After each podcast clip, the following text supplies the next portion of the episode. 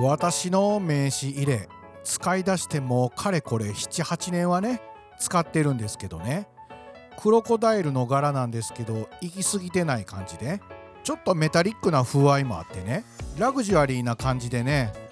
実は女性のバッグブランドのものなんですよ。すごい素敵なブランドなんですけどね。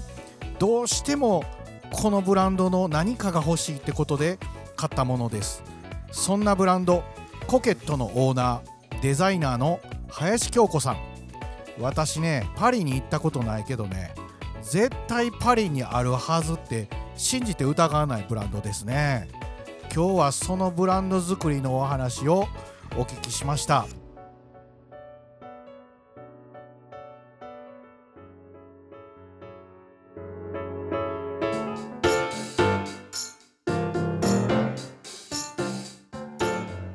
本日のゲストはバッグブランドコケットのオーナーそしてデザイナーの林京子さんです。よろしくお願いします。よろしくお願いします。ご無沙汰してます。ご無沙汰してます。俺が泥酔して以来。泥酔を見た。久。しぶりには会うた思ったらポッドキャスト収録させろと。これなんやねんこんばんははい。きました。ありがとうございました。こちらこそ。じゃあまあ早速ね始めていきたいと思います。コケットっていう名前ね。はい。コケティッシュとかうん。なんか言うじゃない、んんんそういう意味からそうです。そうです。でそのコケットな女っそうです。て本うん、本から。その本から取ったんですか、そうですそうです。えっとね、たまたま会社員時代の先輩がこういう本があるって持ってきたんだけど、コケットな女っていう本が、うんコケットな女性になるためにこういうことしましょうだ、こういう心がけでいきましょうみたいな指南書なんですよ。でフランスの確か貴族の出身の方で結構前のものなんですね。うんうんなんならあんまり頭を洗っちゃいけないみたいなあー。3日に1回でいいのよみたいなとかはいはいはい。昔のフランスの生活のものなんだけどコケットな女になるっていうのがうん。イメージとしてそういう女性を目指そうっていう代名詞のような意味がコケットって言葉なんだってその時思って。だから私があのバッグを作るんであればブランドの名前にするならそういう人に持ってもらいたいって意味のコケットにしたわけですね。なるほどね。会社員の時からバッグ作ってたんですか、そうなんです。うんなんか最初に作ったバッグで写真ちらっと出ましたね。出てた出てた。ましたね。あれ見たけど。うん。めっちゃ可愛いですよね。あありがとうございます。バッグを作るきっかけになったのは、うんうん。もうその時は将来ブランドの名前をコケットにしよ。うと思ってたんですそれけどって独立する意思もうあったとその時はねなんか曖昧でしたね。曖昧やったけどなんかブランドにしようとか思ってそう、たんや。う。ん、もう名前をつけてしまえみたいな あなんかまあ仮でもいいから。そう何でもいい。まあそのきっかけもあったんだけどブランドをするっていう意識もない。ブランドっていう感じも感覚もないまま自分でバッグを作るっていうので名前をつけますみたいな。前職は化粧品の会社ですよね。そうです。うん化粧品会社化に粧品会社にうんいてて、そうですね。バッグ作るってうんもともとそれ作ったりするのが趣味やったんですか、全然。えー、マジで？ちょっとなんか作るきっかけは何かあったんですか？あのねその時に、うんうん。ノートパソコンを手に入れたんですよ。ほうほう。で家にもパソコンがある時代みたいな感じになりつつあって、うんうんうんで手に入れました、うん。でどうする？うん。パソコン使ってなんか趣味のものでもアップしようかしらみたいになってでその頃なんかブログとかうん。SNS もそんな活発じゃなかったから、うんうんうん。でノートパソコン使ってやってる友達とか見たら、うんうん。自分でホームページ作ったんですよ。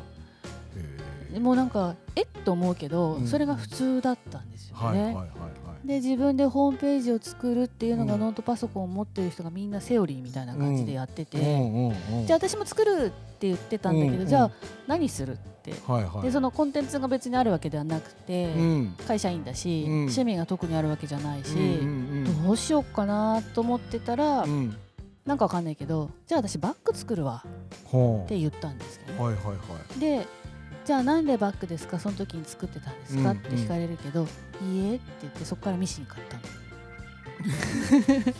ちょっとややったことないんだよな。作ったことない。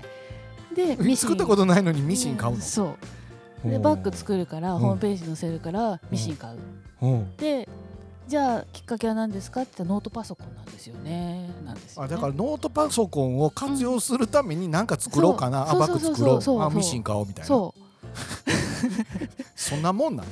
う なんかわかんない流れのままに私の中では、うんじゃあなんでバッグ作るって言ったのかは思い出せないし理由がないんですよ。まあ今となっては分かんないそうしたら初心者から始めたってことね。だからミシンを買ってで作り方も分かんないから結局手芸屋さんに何か資材を買いに行って、はいはいはいなので最初は布バッグ作ってたんですよね。あ布のバッグ作ってたんですか？あの家庭用のミシンを買ってそれで縫える範囲、厚物でいうとジーパンが縫えますぐらいのあそういうのね。はいはいうん。はいでなんかいろいろ作って持ってって会社に持ってって、でなんか物入れるとボロボロ壊れるし。まあまあそうやんな。急に始めたのにクオリティ高いってどうやねんめっちゃクオリテティ高いってわけじゃなくて。でそれでなんか楽しくなって。でみんなになんか上手くなったとか褒められていい気になって。まあ息なるよね。そう。で本当上手くなったとか作って作ってって言われると作ってあげたりとか。あほん作ってたの？作ってあげたりとか。あのオーダーじゃないですよ。私が持ってるのと同じものって言って。同じものをじゃあもう作って、まあでもそれがいい練習台になったんかな。なりましたね。でそんなバッグを作ってる時からうん。ブランドをなんかやろうみたいなのがあったと？いやその後ですね先輩が会社を辞めて代官山にお店を開いたんですよ、ほうほう。でもうなんかパリっぽいお店であで私の憧れの先輩だったんですけど、はい。はいで私にバッグちょっとうちのお店で扱ってみない？ほっていう話を声をかけてもらほってやるやるですよね。まあ置いてもらう。嬉しいようね。ん、で委託とかそういうのも話も聞いたこともない。納品書も書いたことない。全然わかんない。これ持ってきたんですみたいな感じ。あのそれ、はい。今の林さんと一緒やんな。その頃から あんま変わんないね。全然イメージ通りや。流れのままに。行動力あるわ、うんでもその時は嬉しくて、うんうん。あのお願いしますって言って代官山に置かせてもらったって言ってそしたらなんかちょこちょこ売れたとかえで私のバッグが売れたんですかみたいな。うん。でよ自分の何か作ったものが誰かがお金を払って持ってるっていうなんかすごい不思議な感覚で。いやそれ嬉しいね、うん。そういう成功体験はね相当ね。バッグのブランドとしてねコケットということでやられてますけども香水作られましたよね。あ香水はい。なんか突拍子もないじゃないけどバッグやってて急に香水やなとか、うん。でもその香水はうん。前職がそうやったっていうのもやっぱあるんかなとは思うからうん。なんかつながり感じたけど、うん香水ってえふわっと匂った時に記憶戻りません、えああ例えば昔付き合ってた彼女のつけてた香水だとか、あの時二日酔いでもう使えなくなった香水と同じ匂いみたいなとか。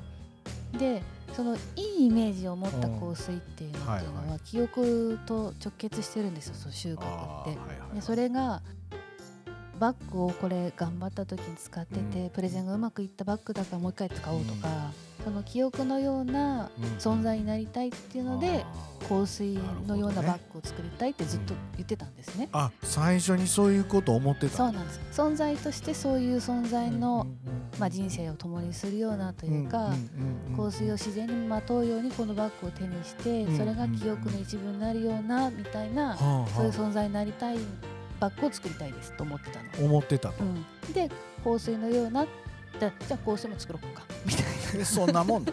まあ作ってしもたっていうことね。な、そうです。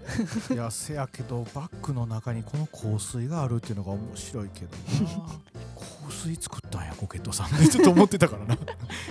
なんでって、なんでやろでも、うん。もしやこの香水のためにコケットってあったんみたいな、ああなるほど。なんかねそんな感じしますね。うんうんうん。うんやっぱりコケットな女の中にもあのそういう話はちらっと出てきますよね。あそうなんやね。まあ今あの直営店ということでねアトリエ兼ショップということでほんまにパリのね俺パリ行ったことないんだけど。パリのパティスリーみたいなパリみたいやでみたいな。みたいやで。パリ行ったことないけどね。いやでも周りとはちょっと異彩放ってるじゃないですか、うんうんうんこの下町な感じの場所にはちょっとなかなか似つかわないっていうかね。そうですね。うん、やっぱ最初からああいうお店にもしたいってあったんですか？えっとねブランドをやり始めてうん。4年目ぐらいの時に、うんデザイナーズビレッジ出なきゃなんなくて、でそれでお店をするかどうかっていうよりも、クリッカーを手に入れようと思ったんですよ。ほうほクリッカーって革の裁断機で、うはいはい。確か2トンぐらいあるんですよね。ああそれぐらいあるんですか？そう3トンかな？おー。2トンかな？ほんでそれ買おうと思って？そう、まあ、中古で手に入れるかうん。なんかしようと思ううんうんうん。とそれがね2階とか3階じゃダメなんですよ。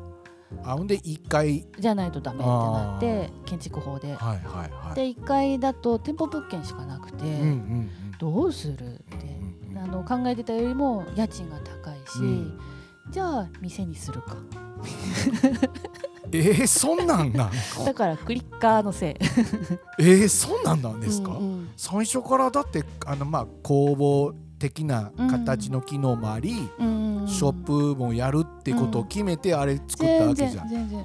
じゃないもうの2階とか3階の事務所でよくてと思ってたので特にお店をやることがあの目的でもなくて。まあねでそれはそうやったよね、うん。うん。ただあのその時に一堂に見られるところはありませんかっていうのが、うん。まあ、バイヤーさんとかから言われたりとか、自分の事務所で見せられるスペースがあったらいいのかなとか、うんうんうんうんそういう気持ちもあったから、うんうんだからまあちょっとショールームみたいな感じがあってもいいなとは思ってたから、じゃあその1階の店舗みたいなとこやからもうんうんううん。店にするかみたいな、そうでなんならショールームも兼ねたお店にしてにしましょう。でじゃあどうしようかな。お店の店構え。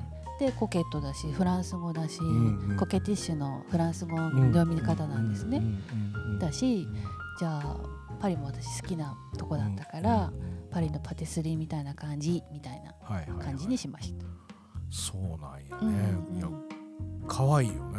あありがとうございます。お店食べたくなるも 食べへんか。最初ねだからなんかバーかなとかみたいにそんな風に見えるもんね、うん。美味しいパンでも売ってんのかなとか、うん。えーあのチョコでも売ってんのかなとか。そうですそうです。うん。なんかそんな感じがしますよね。そうそうそうそう。そんな雰囲気やもんね。うんお菓子屋さんかなみたいな、ね、あれせやけどね、うん。あのお店に来るっていうのも、うん。ファンの方とかお客様とかって、うん。結構あのお店行くっていうのもうん好きな人が多いんじゃないかなと思ってあー。ただあの本当にたまたま通ったって人だと入りづらいらしい、いや 確かに。俺も最初は入りづらかった。まあもう今はね知ってるからね。毎度置いて入っていける自信あるけど、うん、最初はやっぱり抵抗あったな、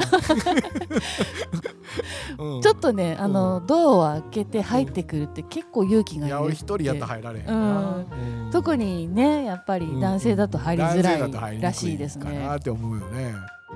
でね商品の話をちょっとしたいんですけどもね、うん。あれでもやっぱりね作ってる商品ってまあ見てると、うん。林さん自身が持ちたいものとして作ってる感じってあります？あります。ねはい、うん、あります。まあ、どんなブランドって言って一言とかでは言われへんと思いますけど、どんな風なっていうとなんうん。かそのデザイン性のこととかもいろいろあるけど、うん。私としてはねん。ちょっとエッチな下着の気持ちなんですよ。ほうほうほう。エッチな下着っていうと言い方ですけどそうそう。そういうつもりで作ってて、うんうんうんうん例えばあの誰も見ないじゃないと思っても、ガーターベルトをします。うんはい。そうするとその日一日私ガーターベルトしてんだよねっていう気持ちになるんですよ。なんかドキドキしてきたそうそうそう。でそれはね誰かに見せるってことじゃなくて新しい下着をつけた自分の気持ちなんですよね。まあ俺、うん。男性やから下着の件はちょっと分からんけど、うん。あのあれなんですよねその心理的に私今こういう感じのものを身につけてるっていうこととかで上がるとかみたいなそういう話ですよね。うんだからこのアクセサリーをつけたら、すごく私ちょっといつもと違うのって気持ちになるのと同じように下着もそうで、そういうのうね。ん、でこのバッグを持つとちょっといつつもと違うこうピリッとこうコーディネートがしまって、まあそういうの男性もあるけどねうん。あのお出かけするときに日常的じゃない非日常な気持ちになれるわけですよね。あの非日常的なね、うん商品もね、ちょいちょいあるもんね。ありますあります。すごい印象的ですもんね。うんまああの割とシンプルに普段使いするんかなみたいなデザインのやつもあるけど、ね。うん。シンプルなの中に裏地が派手なんですよ。それは下着なんです。うんなんかねそのうん。下着の話すごい分かりやすかったわ。ちょっとコメント困るけどね。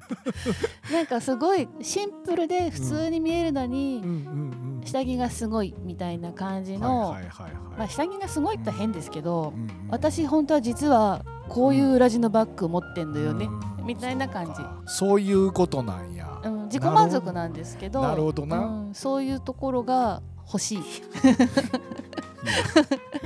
いやなんかかなり面白いですけどね。本当？やった。いやそういう話ってねインタビューとかではあんまり言ってないよねそういうの。下着の話は言ってない。言ってないよね。だからちょっとおもろいよね。まああのね魅力的な商品がたくさんねありますけどね。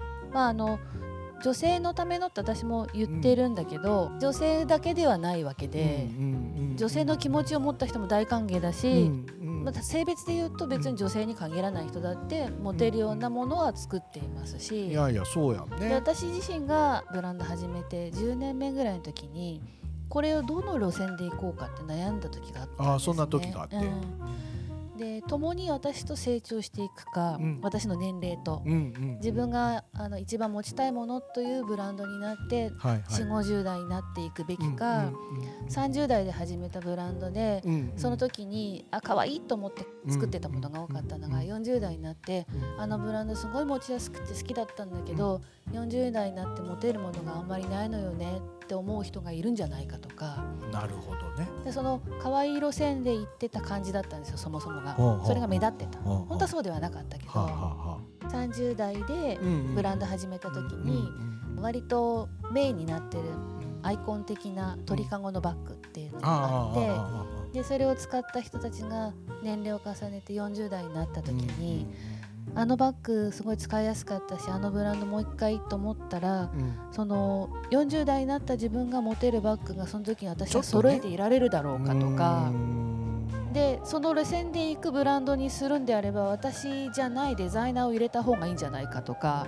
あそんなこと考えたいろいろ考えてそれは10年目の時に。はいはいはいはい、で結局結論としては私と一緒に、まあ、年齢を重ねていくというか。うんうんうん私が持てるものっていうのをデザインするのが一番私は分かりやすいので、うんうん、そういうふうにしていこうって決断した時に、うん、私はどういうものを持ちたいかって言ったら、うん、結局あの性別じゃないものが好きなんですよね。あの女性だから、はい、男性だからってわけではない、でもその下着っぽいっていうのはどっかにその下着らしさみたいなのがあるのは、うん、こんなとこにこんな工夫してるみたいなのが、後で分かってほしい。そのちょっとしたユニークさみたいなものが欲しいから。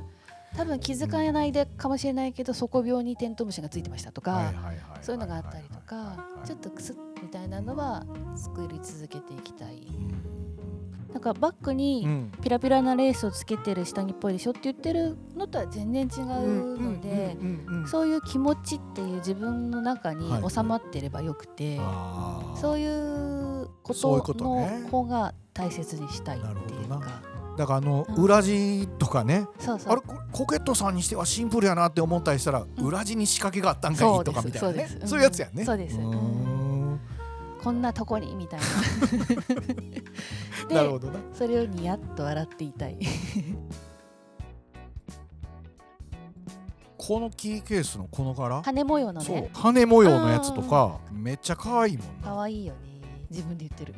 うん、自分で言っていい？この白と黒のこれ何柄？幾何学模様、ね、この幾何学模様とか、ほらヒョウヒョウ柄。うん。下着っぽいでしょ？下着っぽい。いやいやもうコメント困るから。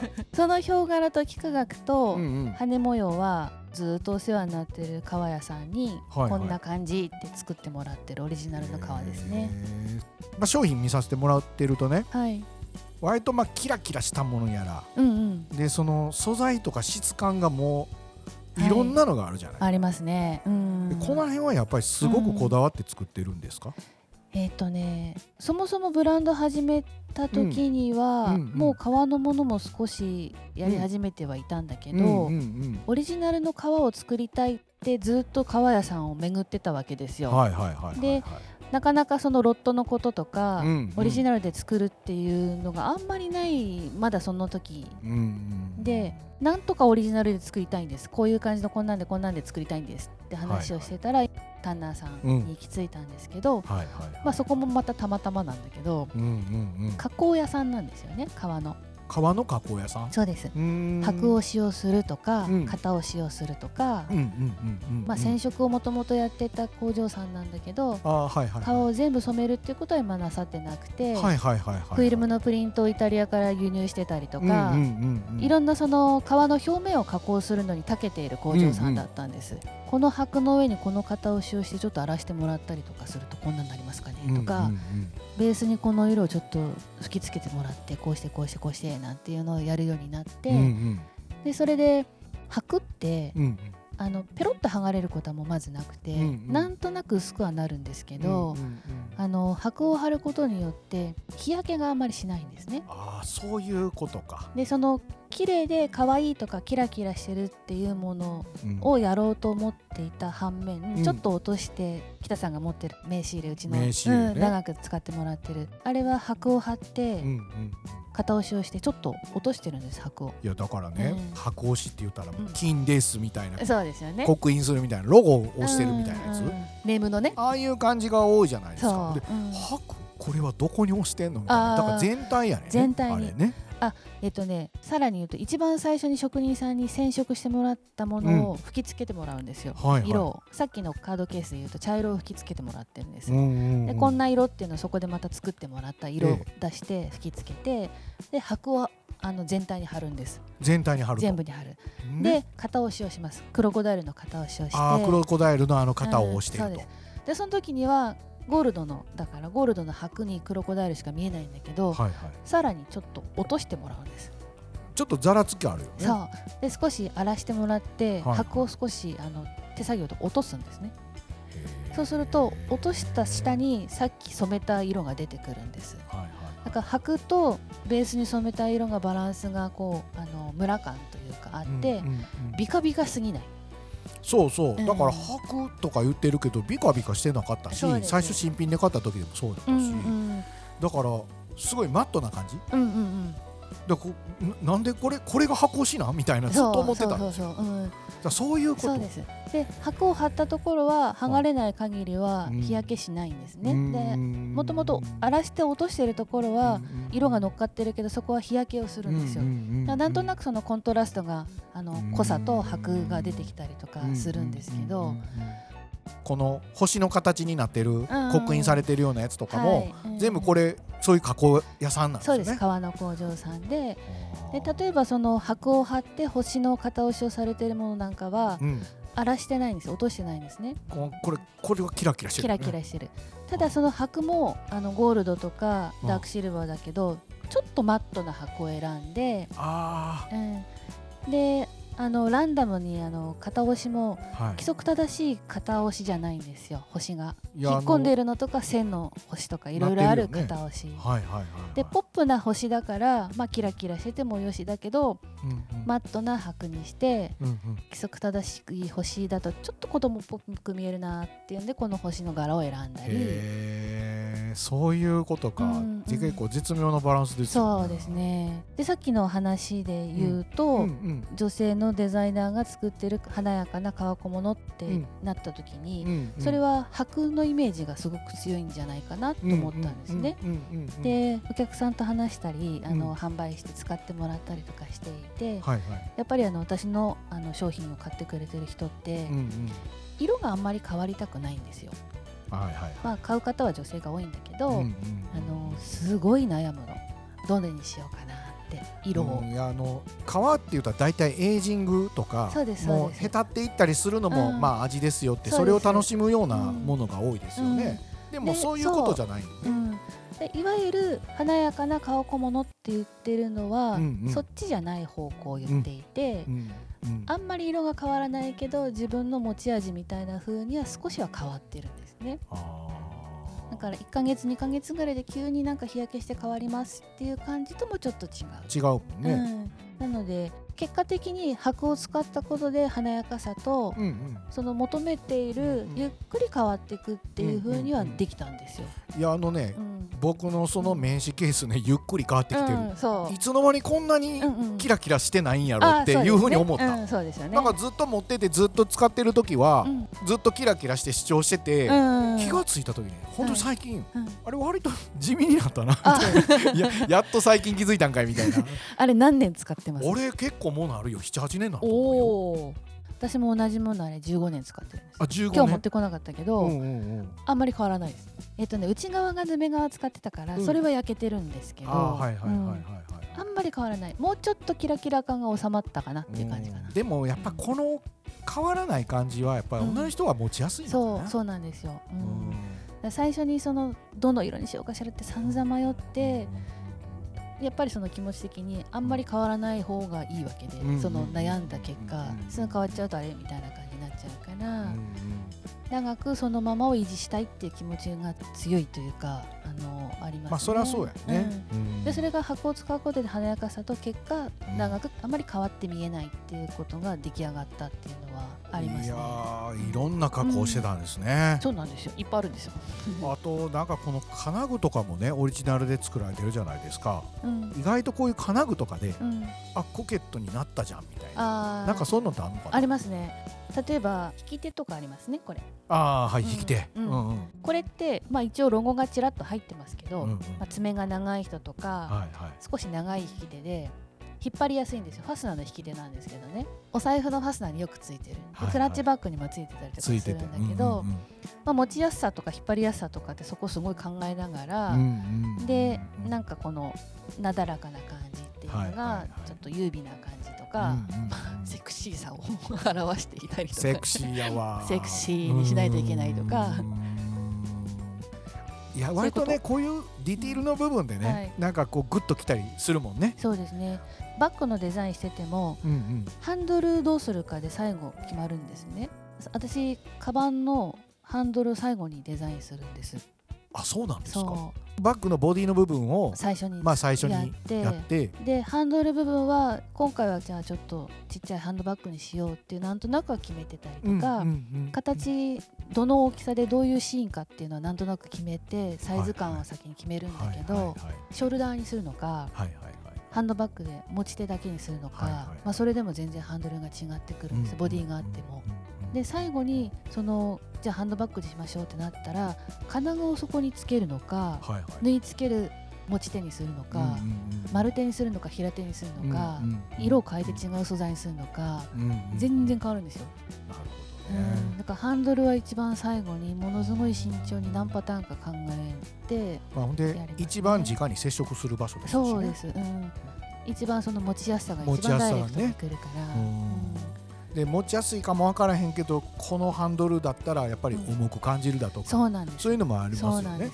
そうか。ちょっと長いと肩からかけられるけど、あの肩からかけない時に引きずって見えるから重くなってしまう、はいはい重く感じるとか体に持った時のなんか持ったそのシルエットが美しくないとかはいはいはいそういうその長さ立ち上がりっていうんだけど立ち上がりとかにいった感じのその心地よさみたいなのはすごい考えますね。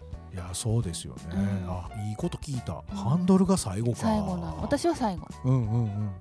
でももしかしたらねそういうハンドルの決めみたいなものがあって、うんうんうん。それがうんコケットらしいみたいなんてあんのかな？そういう意味ではあるかもも。あのー例えば革で言うと私へり返しっていう方法が多いんですよ。うんうん切り目でコバ塗ってるっていうものがあんまりないんです。はいはいはいはいはいへり返しにする場合は割と丸手が多かったりとかしてるんですね。平手でもへり返し合わせて切り目がないっていうものがバッグの中では種類が多いんですね。ただだからそういうところでうんなんか決めてることがあるからだからハンドルねうんじゃあ最後に決めるとは言ってるけど、うんうん大きく多分違うものっていうのが多分ないいかもわからないねね。うん。だからそれが最後にうん。決めポーズみたいな、そう、ううん。んあるかもしれないですね。かもしれないですね。え。ーそうやって今度から商品 見ます。はい。あの今日いろいろね話聞かせてもらってるとねその作ってる人らに対してのリスペクトをすごく感じたんですけどやっぱりそういうのは考えて？もものすごい考えますね。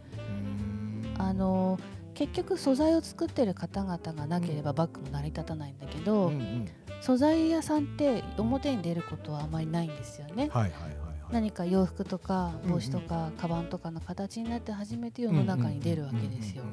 でうちのバッグもあの職人さんがいて初めて成り立つわけで、私はデザイナーだからあの作ってるわけじゃないし、その作って綺麗に仕上げてくれる職人さんの技術とか、うん、川谷さんの技術とかがないとポケットのバッグは成り立たないんですね。でそれは最初にオリジナルの革を作りたいと思って、うんうん、工場さんに行き着いた時にすごいそう感じて、やっと巡り会えたっていうのがあったから、うんうん、まあ、その人たちがいないと成り立ちませんのでね、そもそもそこですね。あと、まあ、作ってもらうとこはまた別にあるんですよね。そうですそうです。あの川谷さんとは違って、うんうん、バッグのメーカーさんだったり職人さんだったり、はい、いろい。ろなんですよね。はいはいはい、でそのメーカーさんは自分の取引がある職人さんに出しますし、その職人さんは私知らない場合が、うん、まああるんですけど、うんうん、その奥には一つのバッグ作るのに6人ぐらい関わってるかもしれない、もっとかもしれない。まあ、革好き屋さんもそうだしはいはい、さんもそうだしメーカーさんが取りまとめてるしそうやね。金具屋さんとか裏地屋さんとかファスナー屋さんとか、うん、もういろんな人が関わって、で作る人がいて、うんうんうんうん、で商品になって。なってるもんね、うん、いやでもね一見見てねこれいろんな人関わってるなって感じの商品ですよね。なんかねあのうんあの一人では成り立ってへんなみたいなやつやね、なんかデザインそのものを考えるというよりはこういう人に持ってもらいたいみたいなやつがなんかないですか？ありますね。その持ってるイメージ、まあ、例えばこういう条件の中で持つのとか、うん、なんかそのイメージが先になんとなく思い描いていることが多いかな。誰か？女の人の絵とか、う。ん、こんな女の子かなみたいな、うん、そういうのも想像してるんですよ、ね、ありますね、ね、持った時にそのバッグが洋服が着られてるってよく言うじゃないですか、はい、バッグが歩いてる風に見えないようにはしたいなっていうそのあるんですよ。なるほどな、例えばロゴがドーンってポケットですみたいな感じとも違うし、大きさがちょっとアンバランスで、持ち手の長さとのバランスでその方の持った時にちょっと重そうに見えるなとか、スマートに見えないというか、ちゃんとこう美しく立ってるように見えないバッグってやっぱりそういうのにはなりたくないなっていうのはあるんですね。だからやっぱりそういう映画ちゃんとやっぱりあるんですよね。うん、明確とまでは言わへんけど、うん、ちゃんとやっぱりあるっていうなんとなくありますね。ねそのまあ具体的に見えてるのは立ち姿が綺麗なバッグでありたいんですよね。持った時に体が傾いてるなとか、そういうのじゃなくてちゃんとした風に成り立つバッグ。ですね、うん、これ持ったらちょっとだけ美人になれる気がしますね。そういうふうに、うん、思いたい思いたい、うん、と思います、で人から見たらそう思ってもらって持ってる本人はふふって思ってもらえばそうやね、その普遍的っていうこととか、記憶に残るようなっていうのは、なくなった記憶ではなくて、存続する記憶ではありたいんですけどね、なんかいつもなんかわかんないけどこのバッグやっぱ手に持って使っちゃうんだよねとか、なくてはならない存在みたいな身近にあるもので,、で飾っておきたいけども持ちたいみたいな。まあ、あの先ほどもおっしゃってましたけどね。30歳の時にこのバッグ買いましたと。はい、でそういや10年ぐらいご無沙汰してたなって言ってコケットさん探したら、うん、あるやんあるやんって言ってパッて見た時にも、うん、なんか自分のフィットするようなね、そういうのがあるっていうのがいい、目指してるとこ？みたいな。そんな感じにはなりたい。そうか、だから1 5 6年前のバッグもまだ定番であるんですけど、はいはいはい、マイナーチェンジはちゃんとしてるあちゃんとして、うん、あ結構マイナーチェンジしてるもんしてるのはありますね。もともと初代作ったやつのちょっとこの部分だけ変えるとか、うん、変えてる。それなんか変える部分っていうのはもともとから気になってたとことかそういうとこ？あったりしますね。もっとなんか開けやすくしたいなとか、うん、ファスナー開けやすくしたいとか、あとくたっとなりにくくしたいなとかもうちょっとなんかその姿勢を正しくしているものなのに、うんうん、もうちょっとその姿勢がずっと長持ちする感じになんとか芯材でなりませんかみたいなああそういうことか。だからまあそのあたりっていうのはまあ完成はしてないみたいな感じねではやってるってことやね。うんあのそれぞれその時うん。その時うん。に変化はさせていきたいとは思そうやいます。うんねうんうん。変化しているように見えなくてもしているようにはいたい。いやそうですよね。ていうのはありますね。あーでないと、うん。まあ、だんだんね時代変わっていくから、うん。だからそのあたりがねあの古くなるっていうのがね、そうですね。まあ本当にね存在感のある商品ばっかりですけどもね。だからといってもそんなに主張しすぎないとかね。そうあのバッグなんかどこのだろうみたいな感じで、でもあのポケットデッセみたいな感じにはしてないのは主役はその持つ人だから、うんはいはいはいはいはいコケットですよみたいな感じっていうのは、うん。そこまでの主張じゃないんですよね。うん、それはねあのしないようにしてそうます。ねいうことなんか。飽きちゃうじゃない。そこには素材のキラキラ感とうん。シルエットのデザインのバランスなんですよね。そのキラキラとシルエットのバランスもド派手だったら飽きるんですよ。そうやね。でカードケースだったら機能のものだから、うんうん。カードを入れるってシンプルな機能に特化させてそれがあるからそれはマイナスにしていてうん皮がキラキラしてるっていうだけの主張にするとうんうんうん。まあ私の中ではちょっとバランスが取れるんですね。そのマジックにはまってるってこと？やったー。いやほんで軽いよね。軽いです。うん、あのすごく軽いんですよ、うん。男性用だよっていう名刺ケースやったらもうちょっと重たいと思うんですよね。そうですね。だから軽いっていうのも多分ストレスを感じてないのか。まあ物を入れるから余計に重くなるから、うんうん。極力軽くは作るようにはしてますね。あーそういうことなんやねうん、400グラムとかぐらいのバッグとかありますよ。重さの話やっぱよくされますよねしますね。やっぱり物を入れると重くなるから疲れてストレスになっちゃうと持たなくなっちゃうんですよね、そのバッグ。すごい可愛くって買ったんだけどってこれ重いのよっていうそういうのをよく聞くんですよね。でもねそうやあの軽いバッグを作るように心がけてるっていうのはポケットさんのバッグって軽いよねって言われたのがきっかけなの。そうなんや。ああの軽いことをこだわってたみたいなことになった、なってるけど今。でも結果軽くなっただけそうそう。最初皮の風合いでうん。くたっとなってもいいよみたいなバッグを作っててそこにはゴリゴリ芯を入れてなかったりとか。そしたらそうなったやろな俺分からへんわ。むちゃくちゃこだわってなんかいろんなことがガチガチに決まっててコケットとはこういうブランドだっていう哲学がむちゃくちゃある風に見えますよ。でもまあ普段付き合いしてるから、うん。そういうのんじゃないんやろなとは思いつつほんまにないんやなみたいな。という感じでね今日はちょっといろいろ話が聞けました、じゃあまあこれからもね、はい、変わらずやっていくということで、うんそういう感じですよね。変わらないように変えるかなええこと言ったね。変わらない感じで変える、そうです。変わっていないってことをうん。守るには変わらないといけない。いやーいいこと言った？いいこと言った。最後にね名言出ましたね。はい。まあそんな感じでお後がよろしいようなんで。はい、まああの久しぶりに話したからね、うんうん。めちゃ楽しかったです。はい。はい。じゃあ本日はありがとうございました。ありがとうございました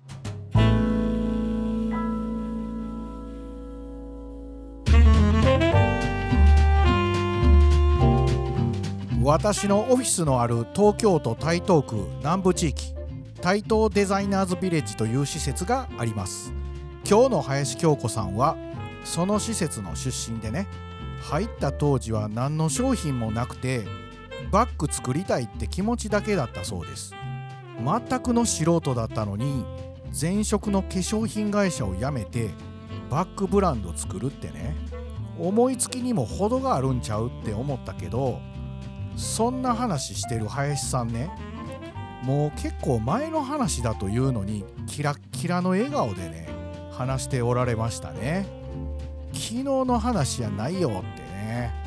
今この場で突っ込んどきます。